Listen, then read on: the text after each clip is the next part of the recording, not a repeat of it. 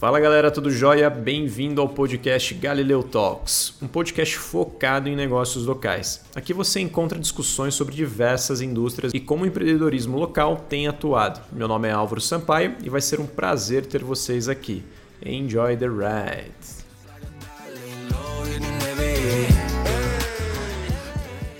Antes de começarmos, gostaria de mandar um salve para os nossos apoiadores, começando pela Vilma, proprietária do Salão de Beleza Vix, e também pela Bel Alves, sua irmã e fiel escudeira, onde hoje somam forças na indústria de beleza e estética. Uma história que começou há 34 anos atrás em um cômodo da rua Barão de Motapaz. E Vilma e Bel são referências incontestáveis. Hoje em dia, oferecem serviços como cortes, mechas, penteados, maquiagem, micropigmentação e cursos cursos profissionalizantes. Conheci essa dupla e posso dizer com todas as letras: energia excepcional e muito guerreiras, baita empreendedoras. Além disso, também contamos com o apoio do meu grande amigo Bruno Ottaviani, proprietário da BS Ottaviani, uma empresa especializada em gestão de risco, proteção financeira e blindagem patrimonial. Por fim, e não menos importante, temos o apoio do Café Alto Alegre, da magnífica família Francisquili, uma turma que já está na sua quinta geração como produtores e comercializadores da bebida mais amada pelo brasileiro. Atualmente, sob o comando do Fernando e também do seu irmão Eduardo, a dupla é focada na produção de cafés especiais, tendo excelentes opções como, por exemplo,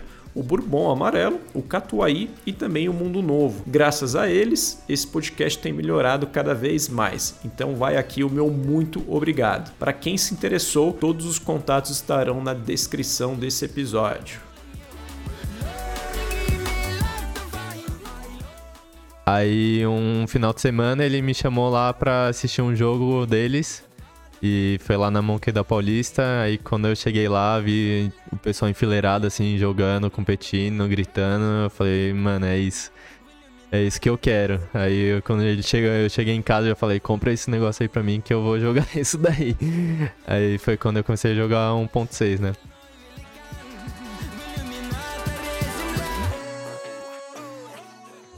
Rafael Costa, também conhecido como Safe, é jogador profissional de CSGO e atua dos maiores times do mundo, a Fúria. Um cara nascido no interior de São Paulo, em Espírito Santo do Pinhal, mas que logo cedo se mudou para a cidade grande, em Guarulhos. Nesse bate-papo, trocamos uma ideia bem descontraída sobre a sua trajetória. Inclusive, descobrimos que o Safe já jogou bola fora do país e também arriscou um diploma em engenharia civil. Porém, seus olhos já estavam para o CS desde pequeno. E por falar em CS, olha o barulho que fizeram em uma das maiores partidas na Major Hill de 2022.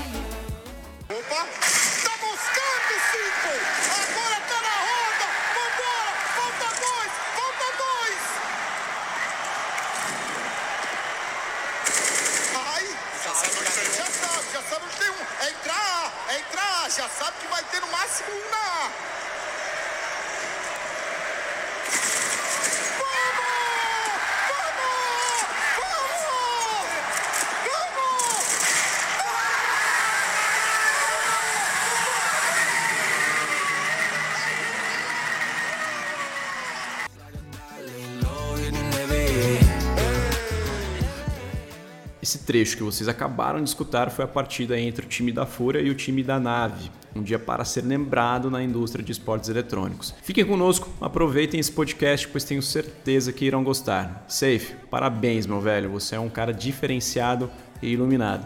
Grande abraço, enjoy the ride.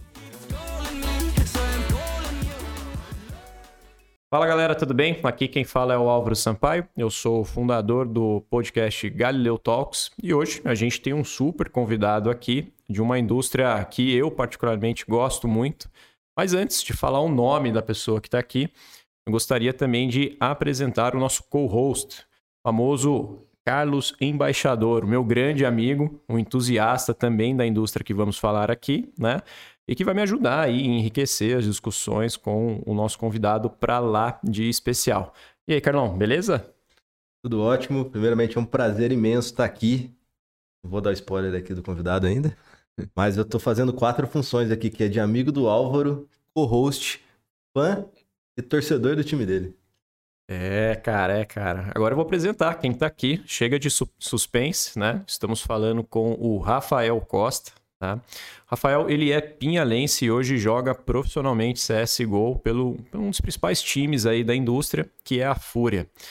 Rafa, prazerzaço, cara, ter você aqui, tá?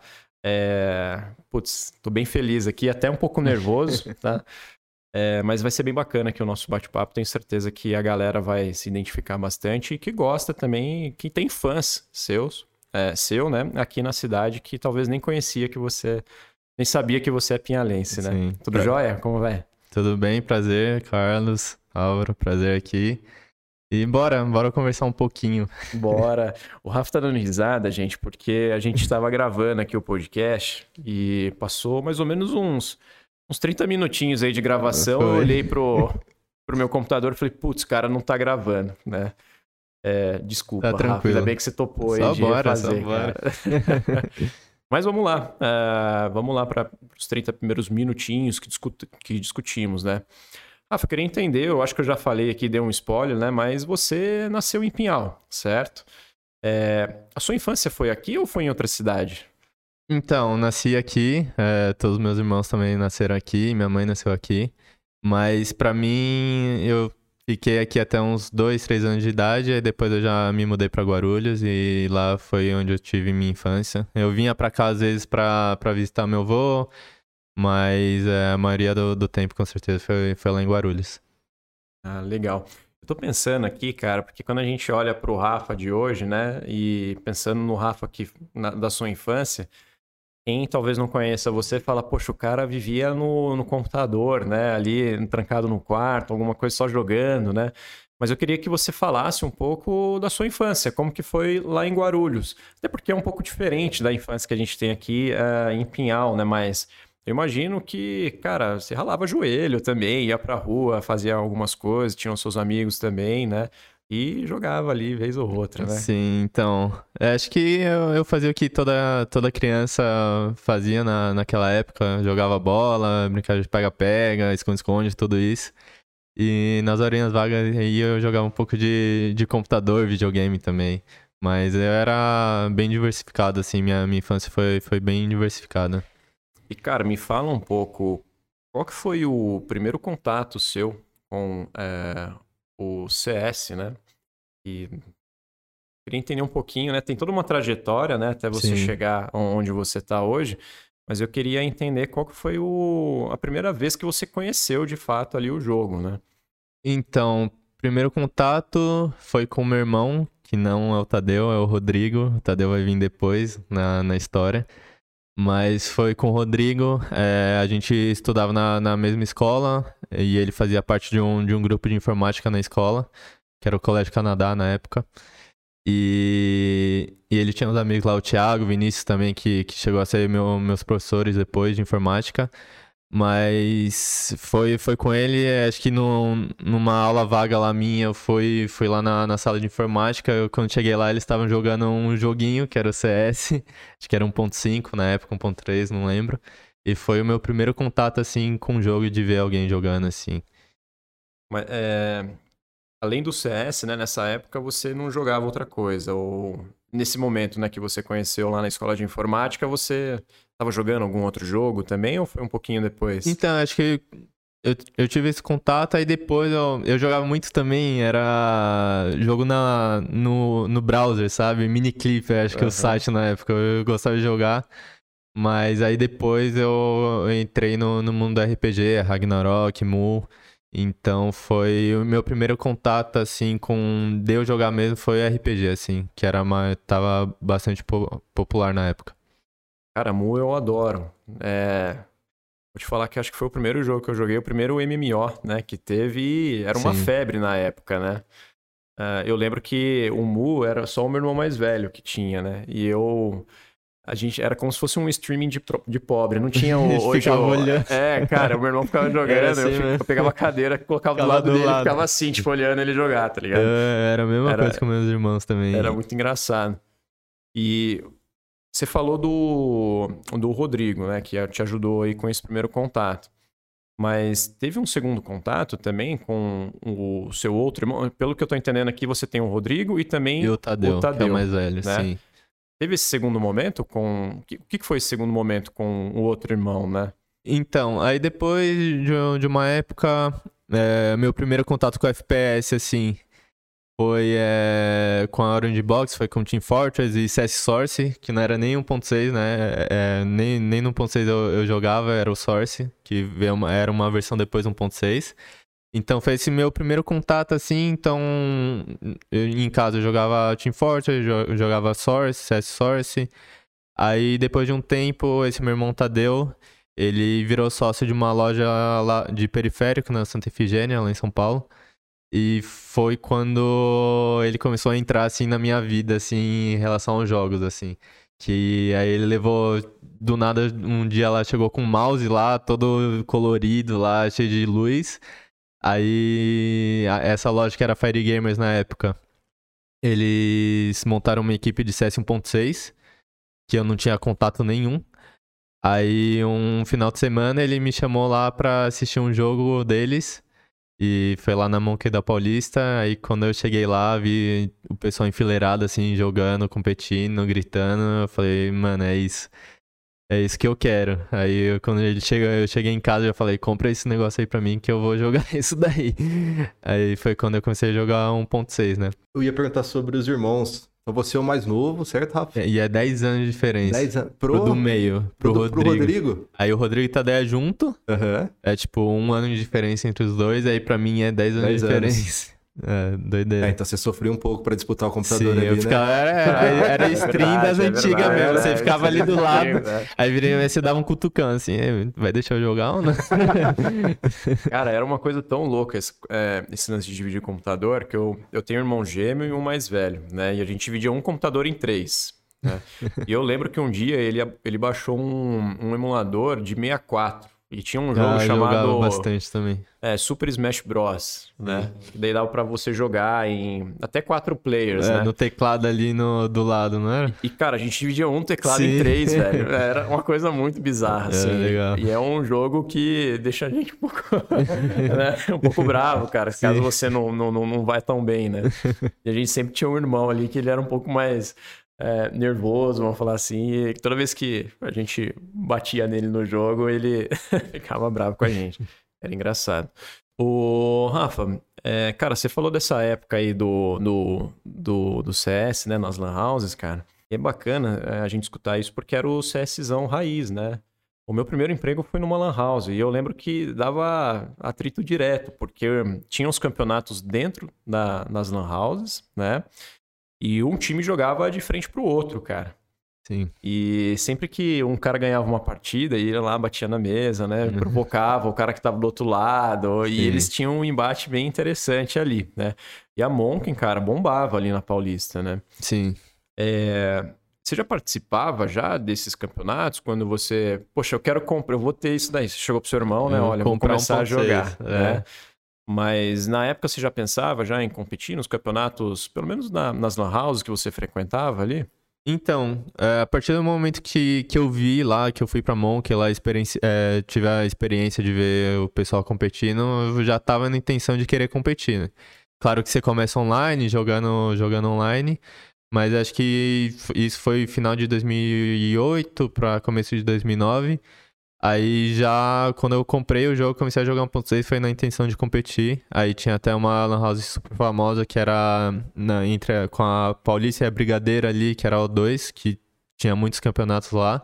Então eu frequentava lá bastante. Aí teve Lan House também na, na Penha, que era mais perto de casa, que era Lan Combat, que eu ia lá todo final de semana e ia jogar tinha participado de Corujão, do bootcamp lá que eles chamavam, então era todo final de semana eu tava lá. Eu, meu pai tinha que me levar, meu irmão tinha que me levar, mas eu ia estar tá lá. Então foi quando eu comecei a competir mesmo, foi nessas lan houses menores. Você tinha, a gente tá falando aqui na matemática da vida, eu fico brincando, né? Em torno do quê? 15 anos? É, 15, é? 15 para 16. Tava, acho que primeiro ou segundo ano do ensino médio, então 15 anos, eu acho. Eu pergunto isso, cara, porque quando a gente está chegando lá perto dos seus 18, né, a gente tem aquele, aquele momento reflexivo, no sentido, poxa, que caminho que eu vou seguir, né? É, eu vou seguir para um campo de estudo, eu vou continuar competindo, né? É, eu queria entender um pouco das reflexões uh, nesse momento da sua vida, porque apesar da indústria estar crescendo, é, era aquela febre das lan houses, ainda era a mato muito alto, né? Até em termos de remuneração, né? Em termos Sim. de, poxa, é, talvez ficava até difícil explicar para sua família que você queria seguir é, né? aquilo como Impossível. carreira, né? É. Eu queria entender, cara, você chegando lá no, perto dos seus 16, 17, passava na sua cabeça, né? E o que, que você acabou optando ali em fazer também? Então, lá na, naquela época, acho que mais por por pressão, assim, em volta de mim, eu já via o CS como, tipo, um hobby, assim. Eu ia pros campeonatos, acho que o último campeonato que eu joguei foi da Servos, que foi em Botucatu, que foi um, um, um nacional é, muito grande na época. E foi meu último campeonato, então eu já meio que, tipo, pra ir pra esse campeonato tinha que pagar e não recebia nada de volta. Então, a gente até, acho que eu fiquei em quinto, acho, até receber um mouse, assim.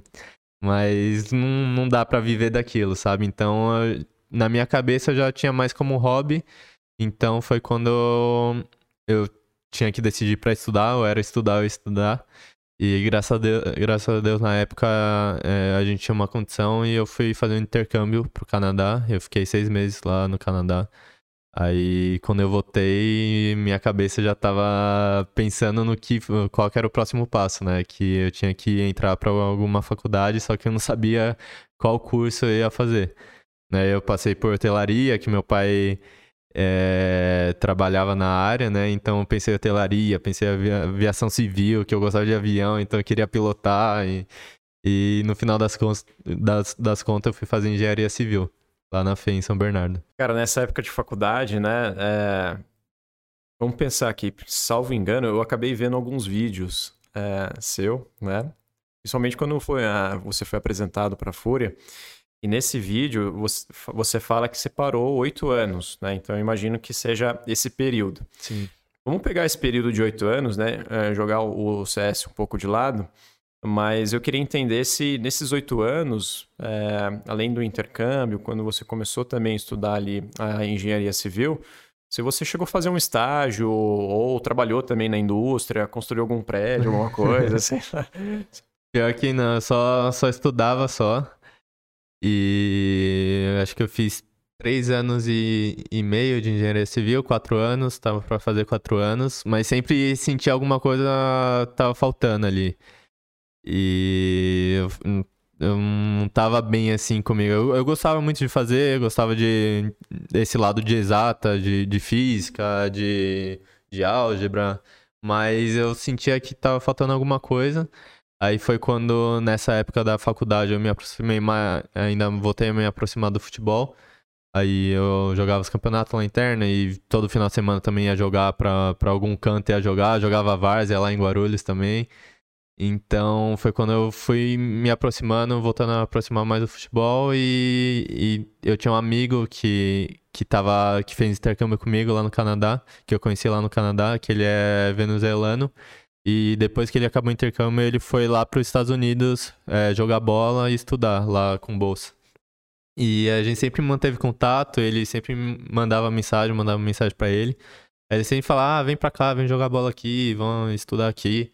Aí deu, um, deu a louca lá em mim, aí passou três anos e meio de engenharia, falei, vou largar tudo, pausar tudo aqui e vou mergulhar nisso. Aí foi quando eu fui pro, pros Estados Unidos. Ô, Rafa, é, quando você foi para lá para jogar, você tinha a parte do estudo também, né? Você sentiu alguma dificuldade na cultura, na língua inglesa? Você teve essa experiência no Canadá, acho que já sim. te deu, né, uma bagagem bem boa, mas você sentiu alguma dificuldade, sim, ou foi tranquilo? Então, foi, foi muito tranquilo para mim. Lá, a cidade que eu fui era interior de Kansas. Às vezes você pensa, nossa, interior, o pessoal vai ser. vai discriminar você. Ou... Uhum. Mas, cara, super tranquilo. É, o pessoal da faculdade lá que eu tava também, super tranquilo. É, eu lembro que, tipo, as primeiras duas semanas, assim, para entender o professor falando, assim, era meio difícil, mas aí depois você já se acostuma e como eu tinha feito intercâmbio também ajudou muito. Ajudou muito né, nesse meu processo. Então foi, foi super tranquilo, cara. Muito, muito tranquilo. Carlão, o cara já jogava CS, né? Foi para os Estados Unidos jogar bola, é metade engenheiro civil e é bonito, cara. Ô louco. Que, tá dificultando muito tá a nossa vida, né? Cara, ô louco, cara. Aí, aí fica difícil pra gente.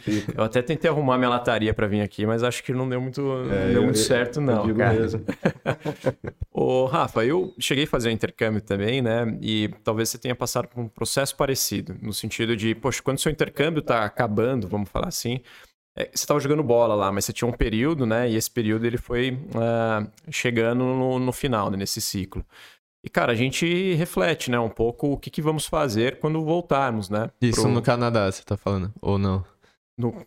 Não, nos Estados Unidos mesmo, né? Ah, você foi jogar bola nos Estados Unidos. É, né? e na faculdade, sim. E, ah, você fez faculdade, é, faculdade lá. lá nos Estados ah, Unidos agora foi faculdade. entendi. É. Eu pensei que você fez a faculdade. Ah, não. Tá, Foi intercâmbio, é, intercâmbio, primeiro no Canadá, isso em 2011, ah. 2011, 2011, 2012. É, passei 2012 até metade de 2012.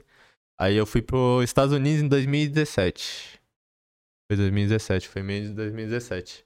Então você jogava bola e fazia faculdade lá. Isso. É, e foi de engenharia civil também. Então, lá era meio que um técnico. Então uhum. eu ia fazer. Era dois anos de curso que eu me graduei. Aí de lá eu ia pra uma faculdade, aí sim eu ia fazer engenharia civil. Mas nesse daqui era tipo um técnico que eu ia fazer. Ah, então. Era isso... Associate's Degree, o nome do.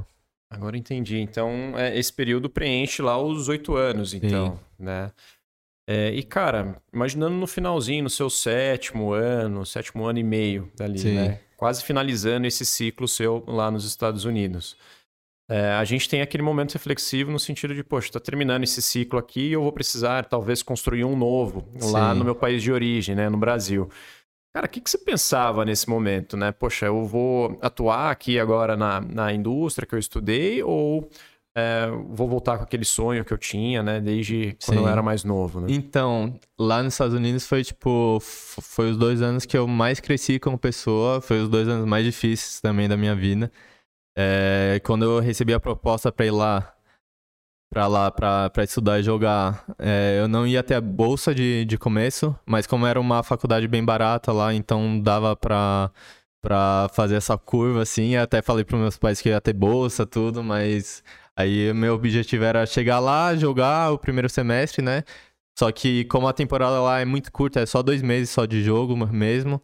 Então eu cheguei lá em julho, aí em outubro começava a temporada, aí no terceiro jogo eu me machuquei, então já. Aí foi quando eu pensei, puta, e agora, sabe? Talvez a bolsa que eu tava precisando pro próximo ano eu já não vou conseguir. E aí eu já comecei a pensar um monte de coisa, aí foi quando eu comecei a trabalhar lá no campus, né, da faculdade, que era legal. Eu, tipo, fiz minha carteirinha de, de social, social security lá, eu comecei a trabalhar no campus, aí eu comecei, tipo, servir as pessoas no, no refeitório pra fazer um dinheiro, porque eu precisava de, do dinheiro, porque pros meus pais eu tava com bolsa lá. Então eu comecei a trampar lá, aí eu comecei a trampar é, no final do ano, foi de 2017.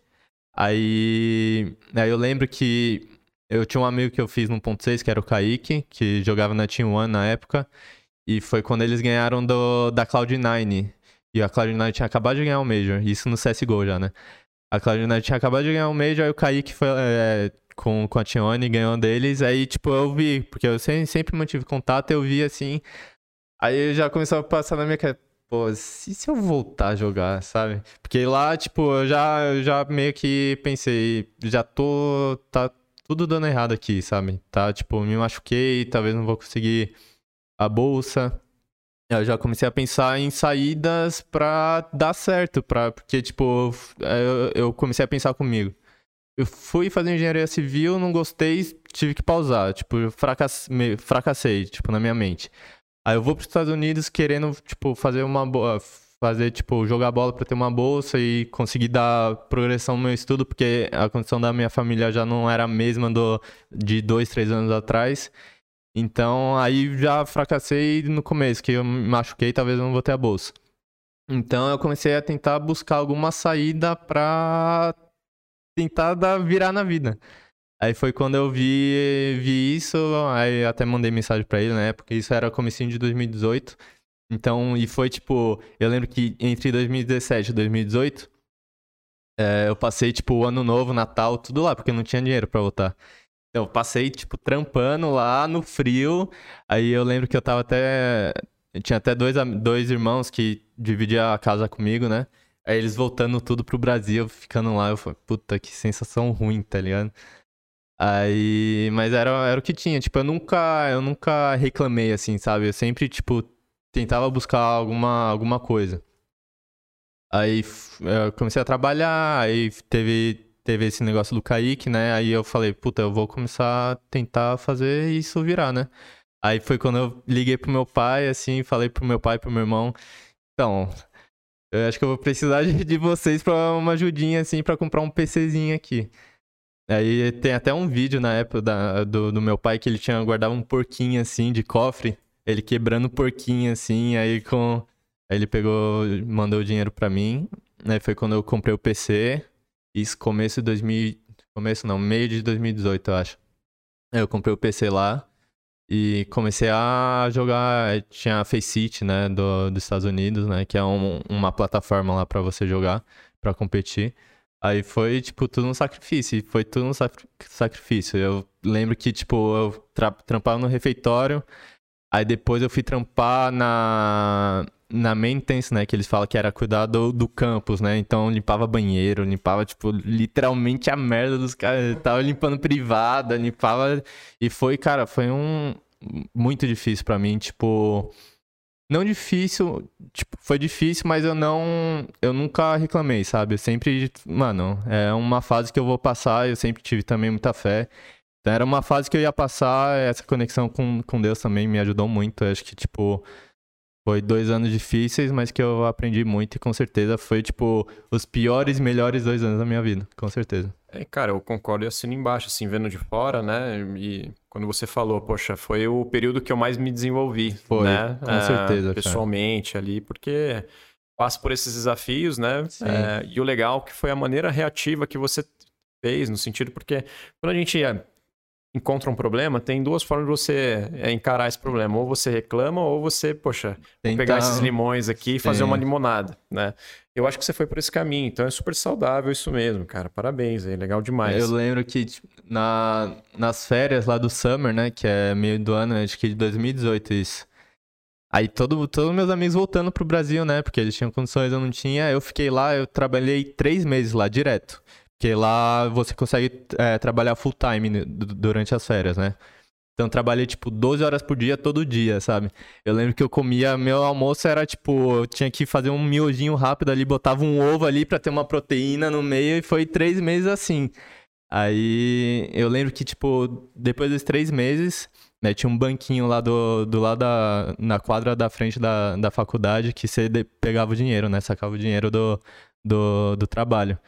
Aí eu lembro que na época deu, tipo, 3.500 dólares, alguma coisa assim. Tipo, dos três meses trabalhando direto. Aí eu, eu falava com meus amigos, ah, e, iPhone, comprar iPhone e isso aqui lá. Aí eu fui lá no banco, peguei, saquei o dinheiro todo, atravessei a rua e paguei assim a escola, que foi, era o semestre todo, era 3.000, 3.500. Aí eu paguei tudo, foi inteiro pro, pro semestre. Aí foi, tipo, a melhor sensação que eu tive, assim, na, durante um bom tempo, cara. Fazendo um gancho nessa independência que você comentou, Rafa, em 2018 você tinha cerca de uns 24 anos, mais ou menos. 22, 23? 20, 23 É, anos. acho que 23. Então, bem novo e já demonstrava quanto você já lutava pelos seus sonhos, né? Então, Sim. como o Álvaro comentou, né? A- a encontrar uma solução, buscar, você comentou aí, puxa, comer um miojo com ovo ali, É, né? Fazia ali rapidinho, porque, tipo, eu. Durante as férias que a gente trampava, a gente conseguia ficar dentro do dormitório da faculdade. Então você não tinha que pagar a residência, sabe? Então você ficava lá dentro, só que lá só tinha um micro-ondas pra você cozinhar, não tinha fogão. Então já pegava o miojo, botava no micro-ondas assim, já botava o ovo junto também, aí fazia lá, dava meus corre. Mas, cara, foi, foi um, um período que eu aprendi muito, cara. Não, que bacana. E até pra quem vê, se a gente vê o jogador ali e fala, pô, né? O cara já saiu com a carreira para jogando CS, né? Ah, Lutou Cara, muito foi. para estar ali, né? Nossa, eu fiquei, tipo, esse trampo de, da maintenance, né, de cuidar do, do campus, eu fiquei um ano inteiro nisso. E, cara, você ia lá pros, eh, pros banheiros, quando entrava no banheiro, você, pô, limpa banheiro, limpar chão de banheiro, limpa... ah, Aí eu botava minha musiquinha, botava e só ia, só ia fazendo e próximo dia, próximo dia, sempre pensando. Cara, é, você comentou do Kaique, né? Uhum. Uh, que foi quando você entrou em contato com ele para entender como estava um pouquinho a indústria e começou ali, de fato, voltar aos poucos, né? É, nesse contato, uh, você foi motivado por um espírito competidor já, no sentido, ah, eu só quero competir, ou esse Não. contato do Concaí que você falou, poxa, como que tá a indústria? Como que eu consigo monetizar isso, Sim. encarar como trabalho mesmo e seguir por esse caminho? Então, foi tipo um, um pouco dos dois, claro. Eu tinha paixão de jogar CS e quando eu jogava, eu, eu jogava bem já na época do 1.6, então eu, eu sabia que eu que era muito esforçado também, então eu sempre treinava, sempre fazia as coisas. Então tinha essa paixão e tinha a relação disso que você falou, da indústria tá crescendo muito e ia ser uma forma de eu conseguir dar uma vida melhor para meus pais, para as pessoas ao meu redor. E para mim mesmo também. Então foi tipo, a relação dessas duas coisas se cruzaram eu, e foi uma saída para a situação que eu tava lá nos Estados Unidos. Tipo, eu preciso fazer alguma coisa para sair da situação que eu tô e eu vi o CS como um, uma porta que se abriu para mim. Rafa, esse período que você ficou lá nos Estados Unidos, eu sei que você estava com essa rotina corrida pra caramba. Até, eu imagino que você não tinha um computador, né? Então, cara, foi doideira. Não tinha, né? Então, foi. Eu peguei o computador no meio de 2018. Então, tipo, eu cheguei lá no meio de 2017, aí teve a lesão. Aí, tipo, eu, eu participava do time ainda. Eu, eu tentava fazer fisioterapia, tentava voltar, eu jogava dois jogos aí já ferrava de novo, porque como a temporada é muito, é muito curta, eu tentava jogar. Eu tomava ah, os comprimidos lá pra, pra mascarar a dor um pouco e ia jogar. Mas, tipo, não aguentava, não, não dava. Aí. Foi quando em meio de 2018 eu peguei o PC. Aí foi quando. E era rotina muito louca, porque eu trampava, eu, estudava de manhã, aí já tinha que sair do, da escola comia rapidinho, ia pro treino do, do time de futebol. Aí saía do treino, já tram, ia trampar. Ficava das quatro até, até as dez, eu acho, dez e meia, trampando. Aí era o, eu jogava tipo um mapa por dia, assim, sabe? Só pra. É, era doideira, doideira. Era isso que eu ia perguntar, se ele tinha algum tempo, né? Cara, então, era doideira. eu pensei que você tinha ficado totalmente fora do Counter-Strike, você tinha Sim. algum contato. Mas você tinha um pouquinho ali que Na, Então, nas férias eu consegui, tipo, no dormitório. Aí, tipo, pegava final de semana e conseguia jogar. Porque eu trampava durante a semana inteira nas férias, três meses. Era de segunda a sexta trampando, tipo, full time, era 12 horas por dia, acho, trampando. Aí quando voltava do trampo, eu conseguia jogar um pouco, brincava, eu treinava. E já com, com o intuito de querer, tipo, de jogar bem, de evoluir dentro do jogo. Então já tinha esse intu intuito de, de querer evoluir. Então já assistia jogos, já tentava entender a mecânica do jogo, porque querendo ou não, era uma mecânica muito diferente no 1.6. Então eu pensava comigo mesmo, cara, eu tenho que entender a mecânica primeiro para depois tentar evoluir. Foi tipo assistir a é, POV, né, que fala no CS, então de jogadores específicos que tinha uma mecânica mais é, robotizada, assim, para entender o que acontecia no jogo. E foi muito, tipo, era, era muito corrida, assim, minha rotina, assim, mas eu sempre arranjava um tempo. Acho que né, durante as férias do, do meio do ano, vai de fim de semana, eu conseguia fazer isso. E quando eu voltava do, do trabalho, conseguia fazer também. E o seu primeiro time, depois que você voltou, vamos falar assim, né? É, o seu primeiro time profissional já é, foi nos Estados Unidos ou a gente está falando no Brasil? Foi nos ainda? Estados Unidos. É? Foi, Como então... foi, cara, esse processo? Queria entender um pouquinho, até eu, eu sou um pouco leigo nesse sentido, nos no, critérios de seleção, como que funciona uhum. esse contato, né? Eu acho que é legal você destacar aqui também. Então, eu peguei o PC em meio de 2018 ali, aí eu jogava às vezes, aí eu jogava muito nessa plataforma que era Faceit, né? E aí na Faceit tem, tipo, você vai jogando lá, aí tem certas hubs, né, que fala, eu não sei como tentar traduzir isso, mas certas filas, assim, para você uhum. jogar, sabe? Tem a uhum. fila, vai de gente que é mais amadora, aí, aí vai é, evoluindo. Um rank. É, tipo um rank. Uhum.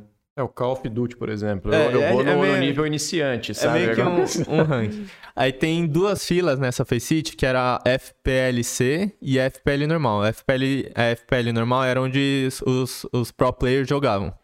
E para você entrar nela, você tem que passar por seleção lá jogando mesmo, mas tipo, tem que ir classificando. Aí primeiro tem que entrar nessa FPLC, FPLC. Aí eu lembro que, tipo, foi um final de semana lá, eu peguei, era do, vai, dois finais de semana do mês, tinha, tinha essa seleção para você entrar para essas filas, né? Para você conseguir jogar contra o pessoal lá. Aí, num final de semana lá, eu tinha começado a jogar, tinha três meses, acho, de, de jogo e era difícil entrar, tipo, pra quem tá começando. Eu fui lá e entrei nessa FPLC, né? Aí, tá, isso foi, tipo, finalzinho de 2018. Aí, nessa época, eu conheci um brasileiro que tava lá jogando nessa fila também, que tinha um time lá. Então, tipo, ele me viu jogando, aí se interessou, aí tava faltando gente no time dele, que era New England Whalers na época. Aí ele me chamou pro time, e aí foi quando eu isso eu não tinha nem terminado a faculdade ainda, era 2018, final de 2018, eu terminava na metade de 2019. Então, tipo, eu treinava online com eles, foi final de 2018. E foi quando eu voltei pro, pro Brasil pela primeira vez depois de um ano e meio, que eu consegui um dinheirinho para voltar pro Brasil, cara, porque tava Tava embaçado aí, então é. mais complicado, foi, foi, né? Foi nessa é. época, né, mãe? 2018, quando eu voltei. Fiquei um ano e meio fora, cara. Tipo, direto. E não porque eu queria, porque não tinha condição pra voltar. E não, uma baita saudade, né, de voltar, né? Uh, era, cara, muito difícil. Eu lembro que e o aniversário da minha mãe é, é no Réveillon. Hum. E eu lembro que em dois, pra 2017 e pra 2018 eu comprei um, um bolinho, só um pedacinho de bolo, botei uma vela em cima só pra ir graver, assim, só pra comemorar com ela. Mas, cara, muito difícil, cara, muito. Caramba, cara, parabéns aí a, a, a, pra trajetória, né? Até então, né? Eu tenho certeza aí que vai vir mais notícias aí boas agora. É, e, cara, você estava jogando então já num time é, dos Estados Unidos, né? Mas... Era só brasileiro, mas a, a, a, o dono, assim, que era brasileiro também, só que era uma empresa gringa por trás, né? Dos Estados Unidos, que era até em Boston. Hum. Que até quando eu, eu terminei a, a faculdade lá, no meio de 2019, aí eu fui e me mudei pra Boston pra ficar com esse time. Uhum. Foi 2019, mãe? Não, 2019. Aí foi até 2019, até o final do ano. É, foi isso mesmo. Eu pergunto isso, cara, porque depois que você voltou pro Brasil, né? É... Você passou por alguns outros times, né? Em 2019, ali, meio de 2019 até o começo de 2020, 2020 teve a pandemia, Sim. né? E geralmente salvo engano, né? Daí você me corrija se estiver errado, mas os campeonatos eles eram presenciais ou eles eram todos. É... Então, a gente chegou até jogar. Centralizados. Era. Assim. Lá nos Estados Unidos tem muita liga online, então era uhum. muito mais fácil. Até antes da pandemia. Que, que era pela ESEA, né? Então era muito mais fácil. Então a gente jogava esses campeonatos online. A gente até chegou a jogar em Boston lá, uma LAN lá que a gente ganhou. Mas não tinha time expressivo, era só tipo mais regional da área de Boston. E mas era tudo online, então era muito mais fácil assim. Então fiquei até 2019 até o final de 2019 jogando esse campeonato online. E lá você tinha um, um salário, Rafa? Como que funcionava? Nada. Ou você ganhava os campeonatos, daí vocês dividiam? Nada. Como que Porque a gente não podia receber, né? Porque era uhum. imigrante e tava lá. É. Então, o que fazia? Tipo, eles podiam dar a casa pra gente, podia dar moradia e comida. Então era. A gente jogava lá e foi o que eu pensei, tipo, eu vou lá, eu vou começar a subir nos rankings, aí a partir de um momento a gente consegue aí, a, receber um salário, uma remuneração. Mas a, quando eu fui para lá eu já sabia que era só comida, mas a gente sempre viveu muito bem lá. Tipo, é, não faltava nada pra gente, a casa era muito boa e era uma cidade muito boa, que era Boston também. Ah, então, cara, nem foi um susto tão grande quando chegou 2020 ali para você, né? No é, sentido de. Então, foi tipo. Aí no, em 2019 pra esse time. Aí já, tipo, não tava dando muito certo os resultados do time, né? Aí ocorreu alguns proble uns problemas lá também. Aí em novembro a gente sabia que o time ia acabar. E a gente ficar só até dezembro lá e ia voltar pro Brasil. Aí eu fiquei, aí eu comecei a mandar mensagem para para faculdade lá dos Estados Unidos, para várias faculdades, porque eles começaram a dar bolsa para esportes, para esporte eletrônico. Então já comecei a ver isso como uma outra saída para para se der errado o que eu tava fazendo, né? Aí vai, novembro a gente recebeu a notícia, já falei, puta, o que, que eu vou fazer agora, né, mano? Não recebi nada aqui, não fiz nada, o que, que eu vou fazer agora? Aí eu comecei a mandar mensagem para essas faculdades assim. Aí do nada, é, um, um amigo meu que, tava, que era do time lá também, fala pra mim, mano, o Paquetá quer montar uma line CSGO e tá chamando a gente pra ir. Mano, não é possível. Do nada, tá ligado? Jogador, Paquetá. O jogador, é, Paquetá. Legal, cara. Olha. E foi quando, cara, tipo, tudo se clareou novamente, assim, pra mim. Cara, eu sou grato até hoje, porque foi, tipo, minha entrada pro CSGO. Porque, tipo, claro que com a Whalers eu tava jogando, mas não tava muito sério, não tava sendo remunerado nem nada. E com o Paquetá foi quando, tipo, tudo começou a se, começar a se encaixar. Então, tipo, até hoje, sou muito, muito grato. Que foi em começo de 2020, isso. E era um formato. Ô, Carlão, tô fazendo um monte de perguntas, mas você me fala, hein, cara? É, é, e era um formato parecido com que você tinha lá, no sentido de. Tinha, um, tinha uma sede, vamos falar assim, daí o time se reunia, vocês tinham uma rotina já de treino, Na Paquetá, você É, fala? na Paquetá, não, aí não? era tudo online. Aí tudo foi- online. Foi Ah, por causa da pandemia também, porque era o Uhum. começo da pandemia em 2020. Então a gente entrou nesse, no, no time da, da Paquetá em, no, em janeiro de 2020. Aí a gente começou a participar dos campeonatos online. Aí nessa época, Rafa, você continuou morando em Boston? Não, aí eu já. Porque em novembro o cara deu a notícia pra gente, aí em dezembro a gente já voltou tudo pro Brasil. Aí foi, foi entre novembro e dezembro, assim, do nada a gente recebeu a notícia, mas eu já voltei pro Brasil sabendo que ia participar do time do, do Paquetá, então já tava mais tranquilo. Então você ficou jogando pela Paquetá aqui no Brasil. Isso. E você sentiu diferença entre os jogadores, assim? Aqui no Brasil você jogava pela Face City também ou não? Não, aí era a Gamers Club. Era os GC, né? é, e você GC. sentia diferença ali? Cara, Entre- sentia, mas, tipo, na época, como ainda não era um, um nível muito alto, assim, quando você pega o Tier 1, era mais Tier 2, Tier 3, assim, então, tipo, é meio que nivelado, assim. Mas, é, senti um pouco assim, mas talvez o, o time americano era mais organizado, mas o time brasileiro tinha mais, era mais, tipo, brilho individual, assim. Né? E quando a gente pega 2020, né? Eu, eu venho de mercado financeiro, cara, e eu gosto Sim. muito de, de pegar um pouco dos dados, né? A gente percebeu um pico na indústria de, de games, Sim, né? Em aumentou 2020, porque a galera começou a. Todo mundo Tá em casa. Uhum. né? E daí teve jogos que foram lançados, inclusive, na época da pandemia, que bombaram, né? O Call of Duty mesmo, né? Acho que o Warzone é um Aham, deles, sim. né? Bombou pra caramba. É, já em 2020, você na Paquetá, é, vocês já estavam já dentro da indústria e ela fez um, vamos falar assim, uma curva Sim. né, exponencial de crescimento também, né? Eu dei o exemplo do Call of, Du- no Call of Duty, né? Mas também o CSGO começou a criar uma musculatura, cara, que há três, quatro anos atrás não era igual ao que é hoje. né? Aham. E daí eu queria entender o quanto tempo que você ficou ali na, na Paquetá, né? E Uhum. se houveram outros times antes mesmo da Fúria, né? Que você Aham. entrou. Né? Então, aí na Paquetá, é, primeiro que eu não era nem Alper, eu, Carla, Carla, eu não era Alper, era Rifler. Aí, tipo, a gente teve esse, em janeiro, teve um time da Paquetá, aí, tipo, o Alper, que era o capitão também do time, resolveu sair, falou, mano, não vai dar certo isso aqui, deixa eu pular fora. Aí a gente teve que ir atrás de dois outros jogadores, só que ninguém queria puxar Alper, né? Ninguém, tipo, queria fazer a função de Alper. Aí eu falei, mano, dá esse negócio aí pra mim, vamos ver o que que dá.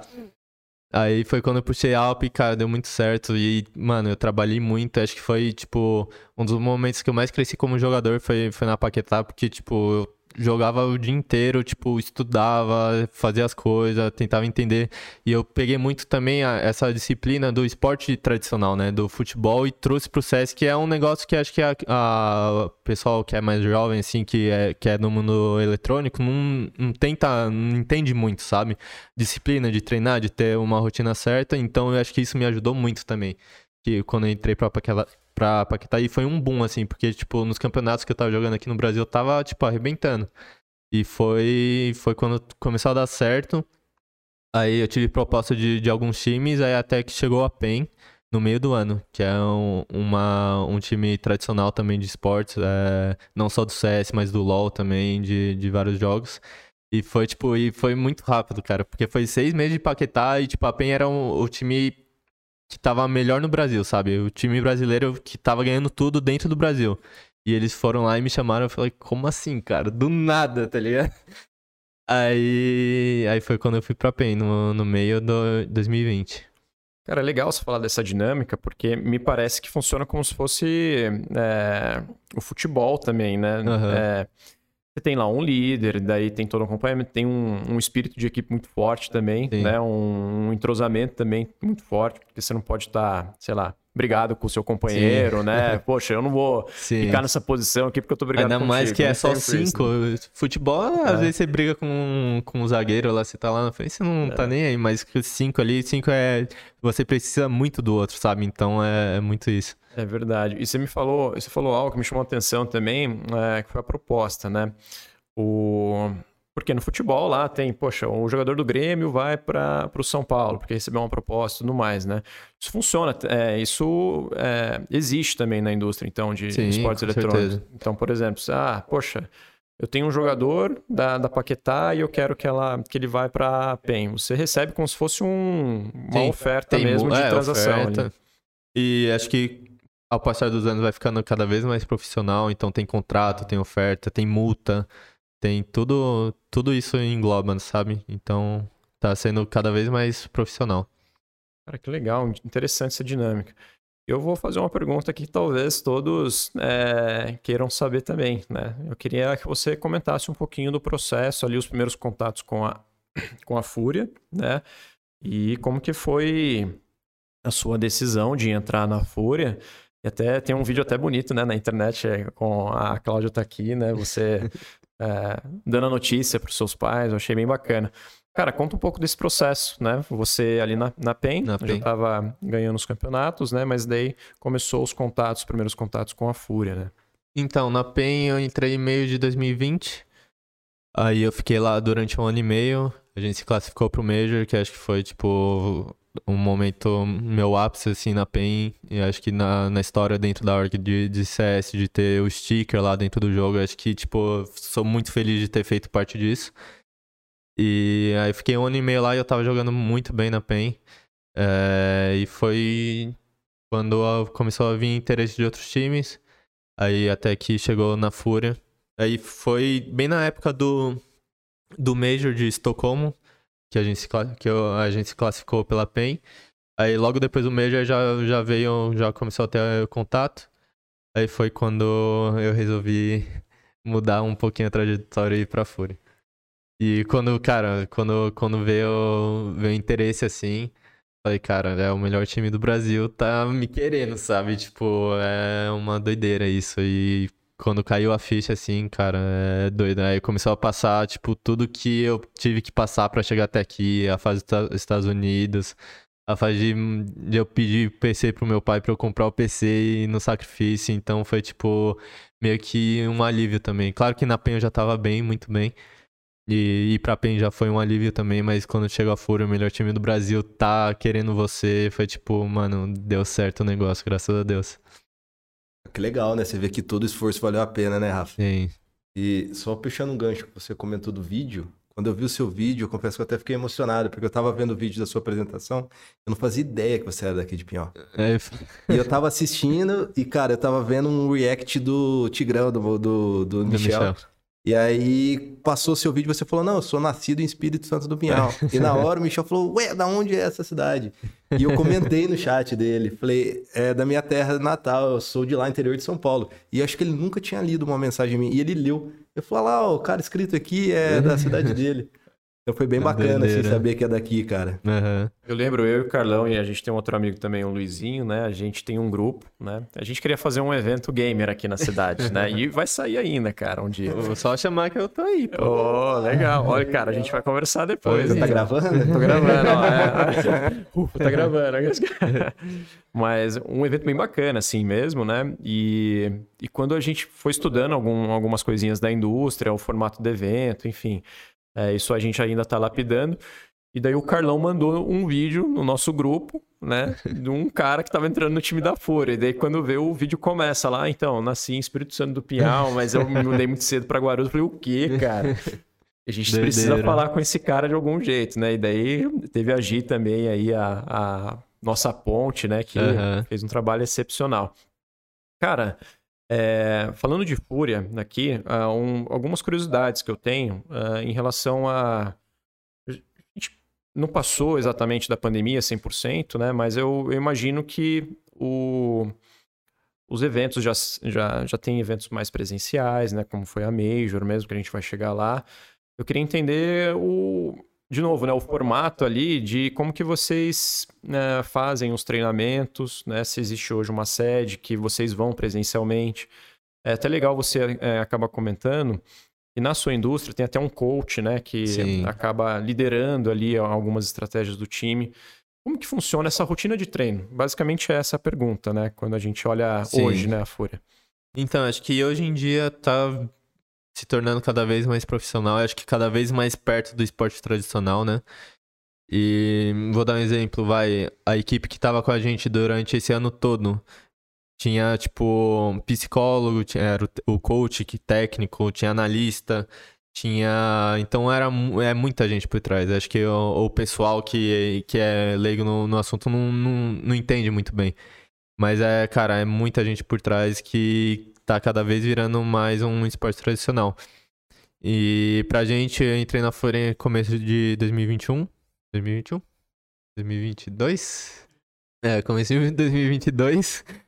E, e nossa, nossa rotina é como os melhores times estão na Europa, a gente sempre tenta ir para a Europa para treinar para tem, a temporada. E aí normalmente começo de temporada a gente vai. Então comigo nesse ano a gente em janeiro a gente já foi para Sérvia, que como a Sérvia não conta os dias lá da, da União Europeia, a gente consegue prolongar a nossa estadia lá. E como os campeonatos são normalmente na Europa, talvez haja esse conflito. Então para não ter esse conflito de dia, a gente ficar em países que não, não contam os dias.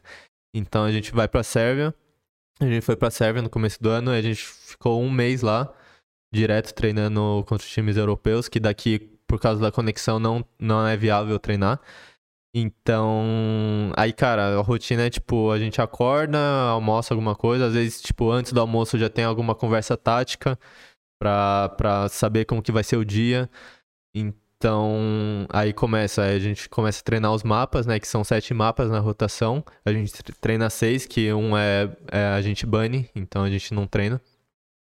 Então, a gente vai, aí a gente joga, vai das da uma da tarde até nove da noite, dez da noite, tipo, direto treinando, é, conversando, revendo coisas. Aí chega final do treino, ainda faz review do treino, do que aconteceu, do que onde a gente pode melhorar. E além disso, tem a parte individual também. Eu, tipo, gosto de assistir jogos, de, de ver onde eu posso melhorar, pegar alguma coisa de algum outro jogador. Então é muito intenso, assim, ainda mais essa parte de, de bootcamp, né? Que a gente fala que é esse período de, de preparação para os torneios. É um mergulho mesmo, né? Sim. É full time ali, né? preparando. E putz, você falou duas coisas que me chamam muita atenção, cara, que foi o, o psicólogo, né? Sim. E também o coach ali como líder, né? Uh, não sei se ele faz o, mesmo papel, enfim, mas eu acho que deve ter pessoas diferentes ali na equipe como um todo. Mas eu queria entender, é, era uma das perguntas que eu tinha na realidade, né? se vocês têm um psicólogo ali no, no, time de vocês e como que você lida até com o desgaste físico, porque, cara, vocês viajam uhum. muito, né? Não é pouco. Então, no começo do, do, do ano, a gente estava trabalhando com, com uma fono, até por, por causa de comunicação, como a gente tá ali fazendo tudo muito rápido e a reação, o tempo de reação é muito rápido. Talvez quando você vai falar alguma coisa, passar alguma informação não dê certo, então a gente tem uma fono também que a gente trabalha com, com essa parte de comunicação. O Guerri, que é nosso treinador, né, nosso coach, é muito mais voltado é, para a parte técnica. Então, tipo, é, relação de treinos, assim, toda a parte de treino, de review de treino, de, de tática, tipo, tudo passa por ele. É, a gente tem também nosso analista, que é o Tacitus, que ele faz, quando a gente vai para campeonatos, ele faz a análise inteira do outro time, de passar a coisa do outro time, é, a análise nossa também durante os treinos, então por trás disso vai também. Aí tinha o Bernardo também, é, que era essa parte mais do, do psicólogo, de, de, de respiração, de estar tá ali no momento, de, de focar, de não cair na pressão. Então, trabalha muito esse lado mental também.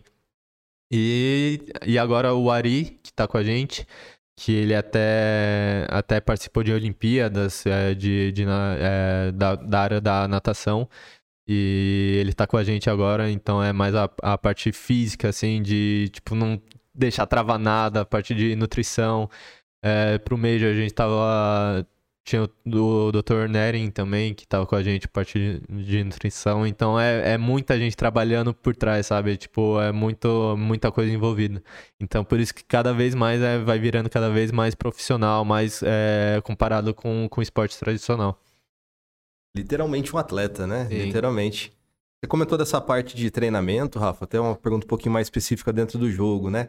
Eu ia até te perguntar como tinha sido essa transição, porque você atira muito bem, tanto com o rifle quanto com a Uhum. W, né?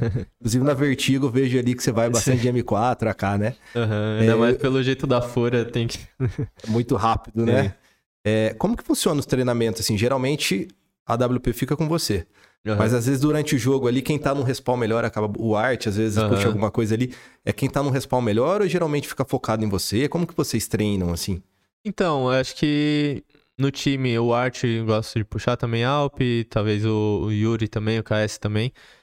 Mas eu vou falar pra você que talvez nem, nem Alp a gente tá puxando muito. Acho que, acho que pegou a est- estatística, estatística do, do Major, eu acho. Acho que, tipo, 27% das minhas kills foram de Alp e o resto foi tudo de rifle. Então é, a gente é um time que usa pouco essa arma.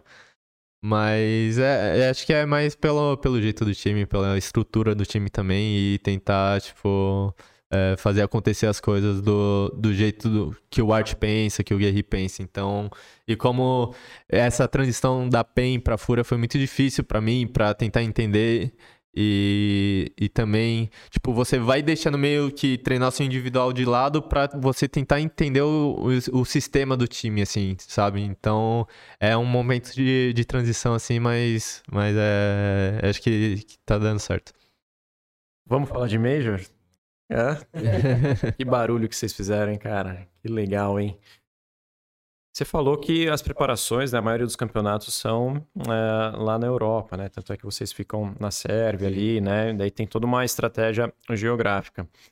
Como que foi a preparação para Major, cara? Que foi aqui. Primeiro, acho que foi uma conquista, né, da indústria mesmo, trazer Sim. esse campeonato nessa magnitude aqui no Brasil, né?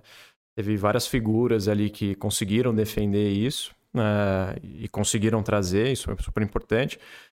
E eu queria entender como que foi a preparação da Fúria, né, eh, para o Major Rio, né? Se vocês ficaram lá no Rio de Janeiro ou, ou alguma cidade perto, algum país X. Então, acho que depois do primeiro semestre que a gente teve, a gente teve um, um primeiro semestre muito bom. É, teve a Pro League, que a gente ficou em terceiro, quarto, que é um, um dos campeonatos mais importantes. Então a gente teve um, um primeiro semestre muito bom. é, acho que no finalzinho ali a gente deu uma decaída. Então aí entrou as férias no meio do ano.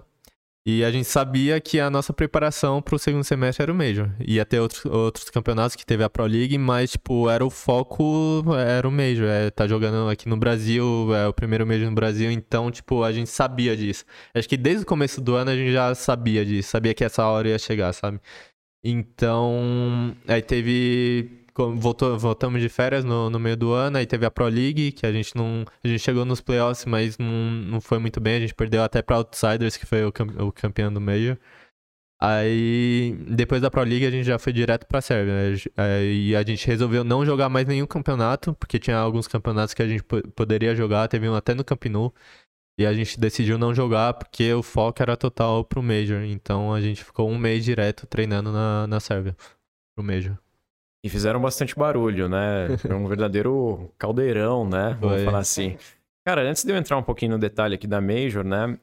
O, da onde que surgiu o, o slogan, o safe vai te pescar, cara? Você tava apertando da Alper e tudo mais. Foi antes ou depois da, da, Eu da Major? foi no Major, foi É, foi durante. no Major, É, né? aham. Legal. Então, vamos falar de Major então aqui, né? Cara, vocês fizeram muito barulho lá, né? Muito barulho mesmo. Então, é, ainda mais com a indústria de hoje, com vários veículos, né, de exposição, conseguir encontrar conteúdos ali, né, do dia a dia, as partidas, de uma maneira é, muito fácil, né, nos Sim. veículos que a gente tem hoje. E teve muita gente torcendo pra vocês, assim, cara. Foi impressionante mesmo, né? Aquela, aquela sensação. E foi um formato que eh, me lembrou muito aquele formato raiz, né? Que a gente estava falando aqui no começo do nosso podcast. Naquela. Sabe aquele formato que o time tá de frente pro outro, né? Aham. E daí me pareceu que pelo formato ali da, da estrutura você conseguia ver o outro time, né? E o outro É, time tinha uma. também Subia um negocinho ali, mas. dava- Sabia que dava o cara tava lá na ali, frente. Né, e tudo mais, né? É... Dava pra gritar e ele ouvia, né, Rafa? é, verdade, cara.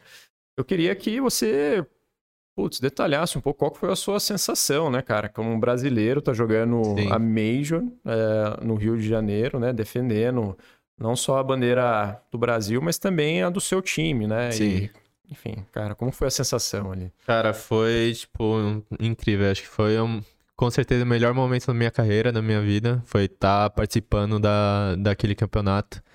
É, primeiro teve a, as partidas no, no, Rio Centro, né? Que aí o público era na frente. E, cara, cada tiro de alvo que você dava, você sentia vibrar, assim, era doideira, cara, doideira. E escutar a. Você, você não conseguia distinguir o que estavam falando, mas sabia que estavam gritando, assim, sabe? Porque tem abafador, tem todo um, um sistema para abafar, para você não conseguir ouvir, mas não dava para não ouvir, você, você escutava a vibração, você escutava tudo. E aí depois foi pra Geonese, né? Que foi, foi no 360 lá, a gente no meio e todo mundo em volta.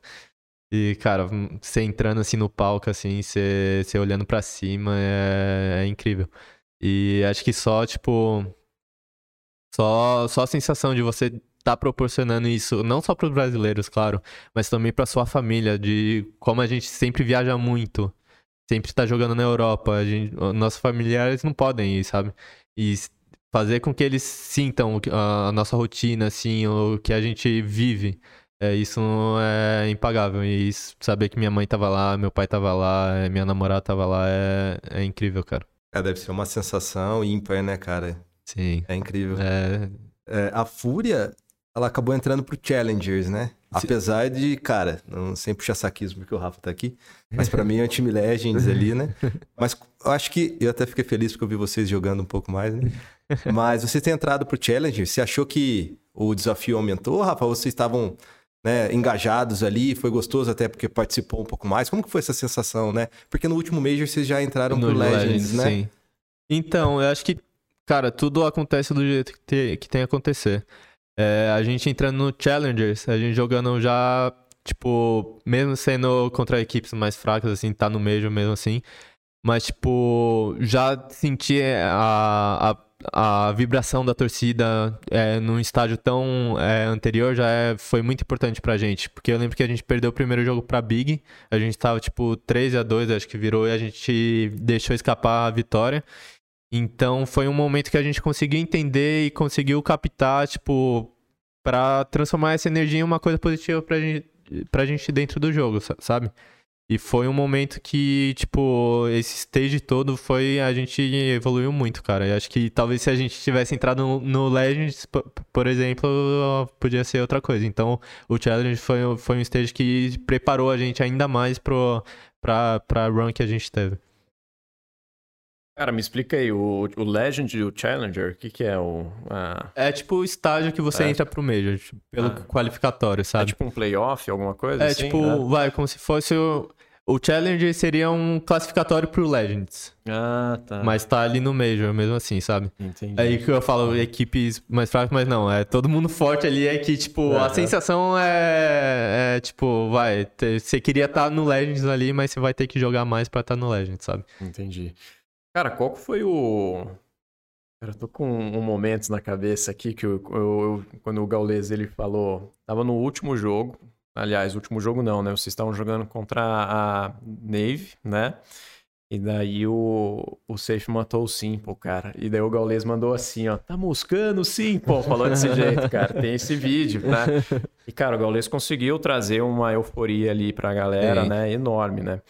É, pegando um pouco do gancho aí desses picos de adrenalinas, né? Qual que foi a partida ali dessa Major que você, cara, coração na boca, assim, qual que foi a cara, adrenalina lá no pico, né? Teve muitas boas, teve contra a Spirit, que a gente, contra o G primeiro que foi no Legends, no, no Challenge Stage, que a gente fez um, um comeback, a gente deu uma virada pra cima dos caras na prorrogação, e foi, cara, e o Rio Centro também era, era muito gostoso de jogar lá. Que a torcida era toda na sua frente. Então, cara, você olhava para cima assim, você conseguia ver tudo, sabe? Então era muito gostoso também jogar lá. Então teve esse jogo contra, contra o OG, né? depois contra a Spirit também, que a gente voltou ali, aí já era a partir do Legends Stage. Contra a Spirit a gente voltou. Mas acho que o Mai, o, o pico foi contra a Navi. Acho que na Geonese ali foi, cara, foi doideira. Ainda mais a gente perdeu, perdendo o primeiro mapa. É, voltar do jeito que a gente voltou é coisa de louco. Cara, eu vou te mostrar um, um GIF que um amigo nosso mandou de um momento aleatório da, da Major, cara. Você tem aí também o. Vou até te mostrar aqui. Tinha um cara andando de bicicleta no meio da galera, cara. É sério isso. o Rafa vai saber. Você sabe? Não, é... na verdade, era um cara tudo de amarelo. O Brasil? É, o Brasil. O Brasil, aqui, é. cara. Eu... Era um parceiro, né? É o Brasil. Não, tinha um Esse outro cara, cara figura. Acho tinha um outro na... cara, é. Aqui era um, um, cara, acho que era o Homem-Aranha. É verdade, né? cara. É, algo assim. E aí eles montaram uma bicicleta. Caramba, cara, genial, genial. A gente vai colocar esse vídeo, tá, galera? Cara, pra vocês verem. passeio, já virou passeio. Que legal, cara, legal cara, demais. Cara, a torcida foi, mano, foi incrível, sério. Acho que o apoio que a gente teve lá na lá na, no Rio Centro também, na Geonese. No Rio Centro era engraçado que era, era dois palcos, assim. Tinha o palco com dois times, aí do lado tinha dois times. Então, tipo, vai, tava jogando um time, mas você, tipo, o outro time que ia jogar subia no palco para deixar montar as coisas. E vai, tava jogando um time lá, e aí quando a gente subia, assim, pra montar as coisas, a torcida já mudava, assim, já era uma euforia gigante. Aí os, os gringos deviam pensar que era para eles, mas não era pra gente, sabe? Era coisa de louco, cara. E, cara, na indústria, assim, a gente imaginando os campeonatos, né? As premiações hoje, né? Eh, elas têm é, crescido cada vez mais, o, o que é justo, né? Pelo tamanho da indústria, né? Uh, nesse evento aí que a gente falou há, há um tempo atrás, né? Que a gente estava tentando fazer aqui em Piau, esse evento gamer, a gente até levantou alguns números, né, Carlão? cara, a indústria de games, cara, a gente está falando de mais ou menos 170 bi de dólares, né? Basicamente a indústria de cinema e música somadas. Na verdade, é até maior do que essas duas indústrias somadas, né? Por isso que eu falo que é justo, né? Essas as, as, as premiações é, aumentarem cada vez mais. Sim. Mas quando a gente está falando aqui uh, de um campeonato, qual que é o campeonato que tem a maior premiação hoje? O Major. É, é, é o Major mesmo? Sim. Aí o Major, tipo, a Valve, acho que, eu não sei direito como funciona, mas a Valve deve vender os direitos pro Major para alguma certa empresa. Aí desse, essa vez foi a ESL. Aí antes tinha sido a PGL, fez os dois Majors depois da pandemia, agora é a ESL. Então, tipo, vai mudando. Quanto que é, o Rafa? Não sei. Acho que a premiação. É público isso, né? É, acho que foi 1 milhão 250 mil dólares. Aí pro primeiro lugar acho que ia 700 mil, alguma coisa assim. Mas no total o price, o uh, price pool era 1 milhão e 250 mil dólares. Legal.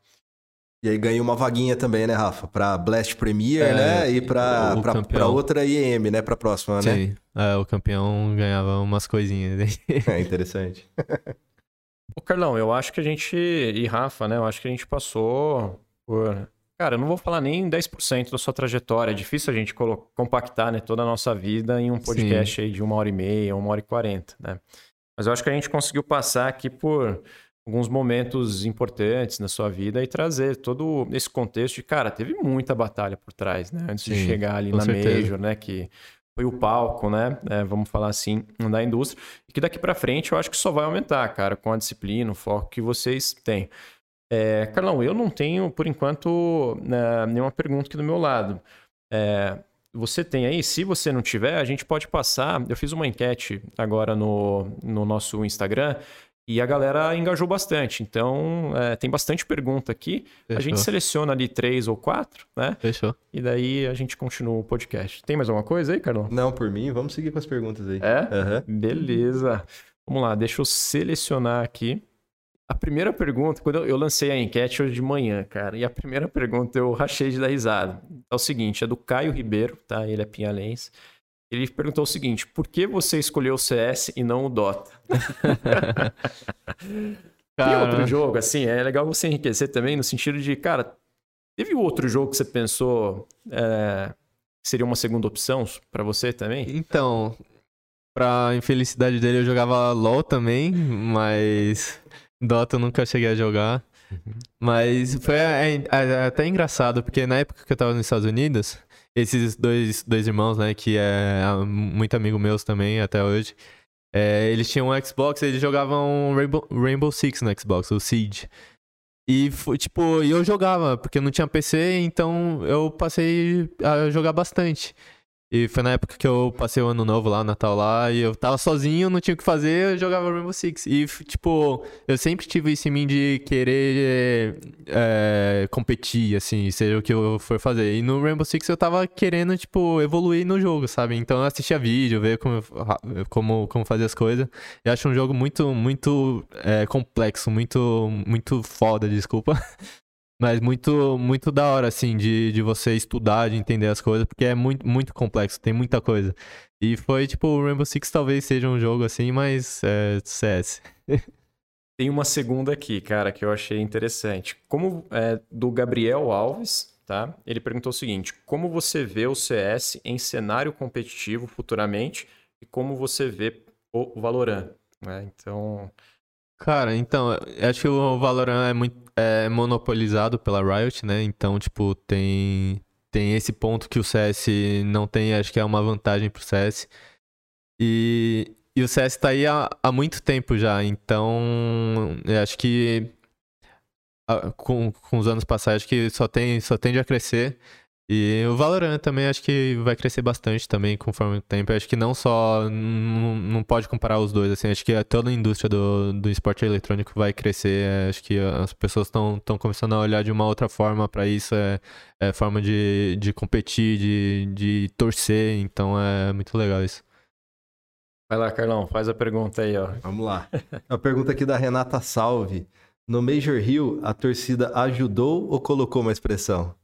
Então, cara, foi. A gente, como eu falei, é, teve um.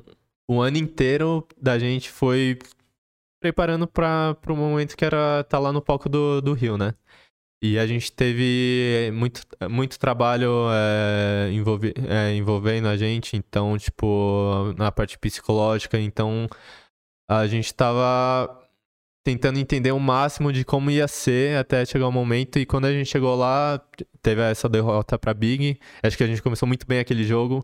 A gente, a gente conseguindo transformar aquela energia da torcida em uma coisa boa, em, momento pra gente dentro do jogo. E a gente acabou deixando escapar, acho que pelo over disso, de querer fechar logo, querer. Então a gente começou a entender, acho que como um time também, tipo, nós cinco ali, a gente tava entendendo que a gente consegue pegar aquela energia da torcida e transformar em uma forma positiva.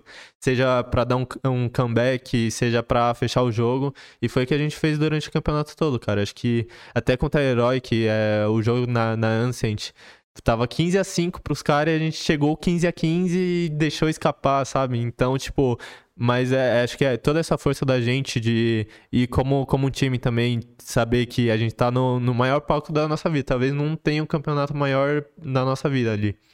Mas é saber ficar fechado e conseguir transformar toda essa energia em uma forma boa foi a gente conseguiu fazer muito bem. É muito interessante isso, né? Porque, é, cara, vocês têm uma preparação emocional, né? E precisa Sim. ter um equilíbrio emocional muito bem afiado, né? Muito maduro, porque, cara, se eu tivesse no lugar de vocês, eu visse a galera gritando é. daquele jeito, eu me emocionaria e com Sim. certeza eu ia fazer alguma coisa errada ali no meio, né? Fala aí, Carlão. É que eu acho que tem que ter um preparo emocional pro, pro torcedor também. É. Porque, cara, esse 15 a 5 foi o maior, eu acho que, exame cardíaco que eu já fiz na vida. Sim. Cara, foi um jogo. cara, ia ser é, talvez um, o, jogo mais, mais lindo, assim, que eu joguei. Porque foi 15 a 5 pra gente voltar, levar pro, pra prorrogação, só que a gente deixou escapar, cara, doeu muito. Eu acho que a derrota pra Herói que machucou bastante a gente, mas é, é competição. Cara, vocês estão criando casca e o caneco é. vai vir já já, né? Com certeza. Tenho mais uma pergunta só aqui, tá? É, eu não consegui identificar o nome da pessoa, mas o Instagram é Fioredifila. Mas, vamos lá. Como as pessoas, isso aqui é interessante, cara, como as pessoas reagem quando você diz é, sobre a sua profissão, né? Sobre a sua carreira, né? É, até cruzando um pouco dos vieses, cara. Uhum. A gente pega um cara, por exemplo, se eu perguntar, pro, se eu falar pro meu avô, né? Fala, putz, cara, a gente tem um amigo aqui que é, a profissão dele uh, é atleta de esportes eletrônicos. O meu avô não vai conseguir entender tão bem. Sim. Né? Então, acho que ela perguntou mais nesse sentido, como que as pessoas reagem, né, quando você fala hoje. Então, eu- vejo assim, a geração mais nova já entende, então já vê a gente como, tipo, uma imagem ali pra tentar seguir, pra tentar seguir os passos, sabe? É, pra geração antiga, talvez seja mais, tipo, questão de, de interesse, sabe? Tipo, ah, eu jogo, eu, eu faço minha vida jogando um jogo. Aí fala, ah, sério? Aí, tipo, meio que interessado, assim, sabe? Quer entender mais. É, vira e mexe, pega o Uber, assim, e começa a trocar ideia com o Uber e, tipo, aí o cara pergunta, ah, o que você faz? Eu, não, eu jogo isso. Ah, sério? Você ganha dinheiro com isso, você quer lá e vai atrás, vai pesquisar, então vai se tornando mais assim. Mas acho que a geração mais, mais nova, assim, acho que eles já entendem, assim, já, tipo, tem, tem, tem jovem que já quer, já pensa, ah, não quero virar jogador de futebol, quero virar jogador de CS, de Fortnite, de, de Valorant, sabe? Então já tá começando a ter essa transição, eu acho. Legal demais. Carlão, eu vi que você me cutucou aqui. Quer fazer uma pergunta? Tá finalizado? É? A última. Opa, Perdão. Ó. Tem uma última aqui, mas eu vou deixar pro finalzinho. Vou pôr o Rafa numa saia justa. Hum, Beleza, beleza. Cara, eu acho que de perguntas de público a gente pode fechar com essas quatro, tá? É, só que eu tenho também, cara, uma pergunta que eu faço em todos os podcasts, de todas as pessoas que estão vindo aqui, né? E eu acho que eu já até imagino a resposta pela história que você contou aqui, mas eu quero ouvir um da sua boca, né? É, Eu costumo perguntar o seguinte: se a gente parar para pensar de toda a sua trajetória, né? É, o que que você definiria como sorte, né? E o que que você definiria como coragem, resiliência, é, estratégia também, um- uma visão de algo que talvez não, não era tão claro na época, mas você tinha Uhum. certeza que ia dar certo, né? Se a gente fosse pensar aqui no percentual de 0 a 100, o quanto que você colocaria exclusivamente para sorte, o quanto que você colocaria para Acho que sorte nenhuma, zero. Eu sou muito religioso, né? Então, tipo, eu tenho muito isso comigo.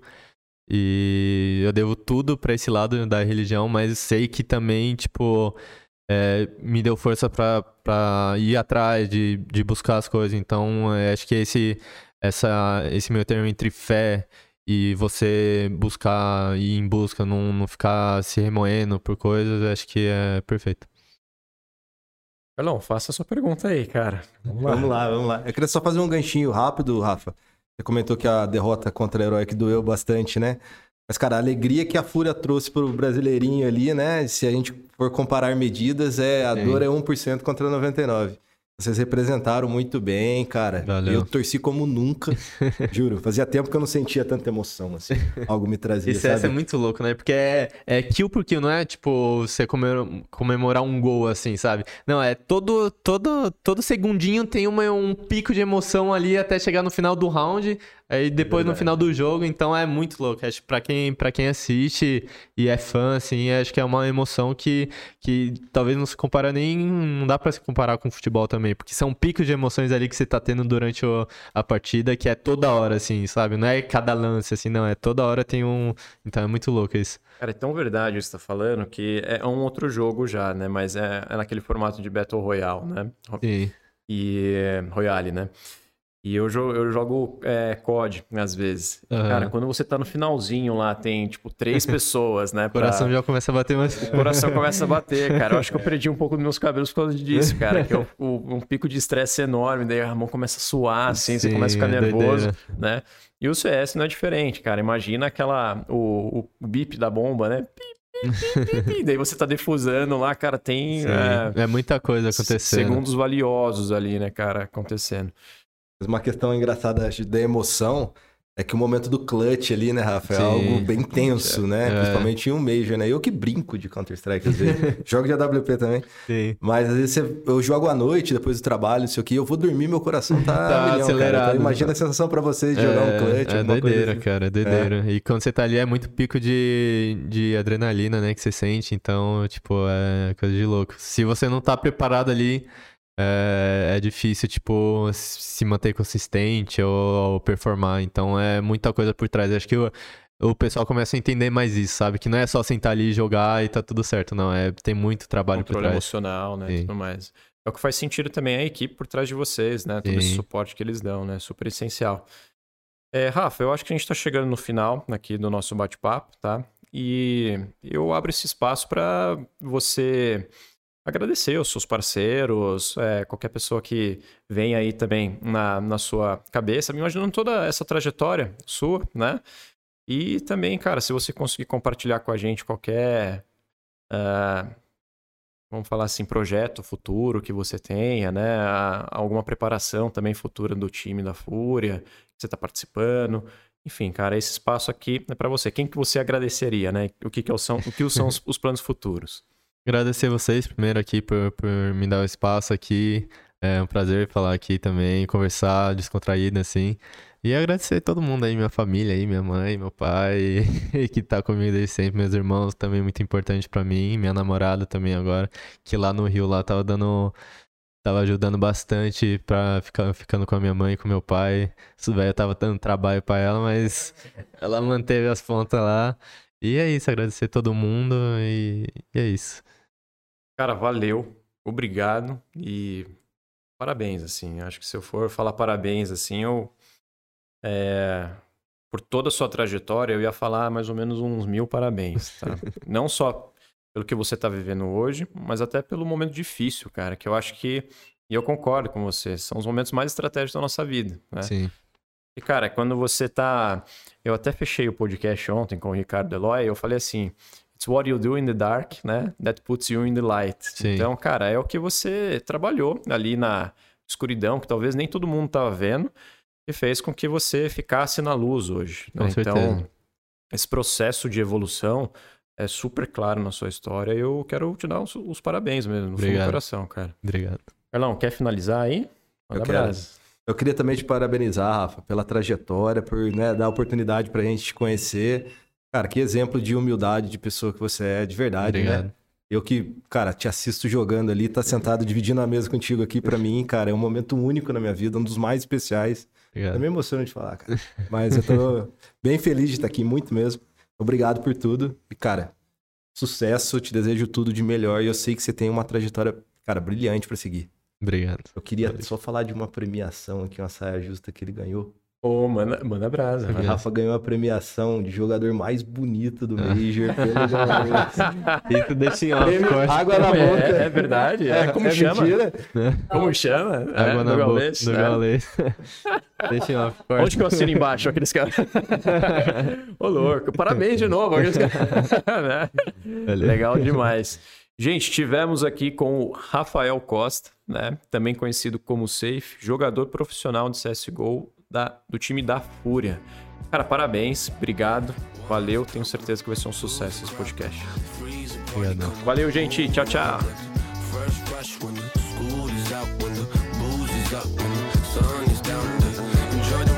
some pillows in the Chevy.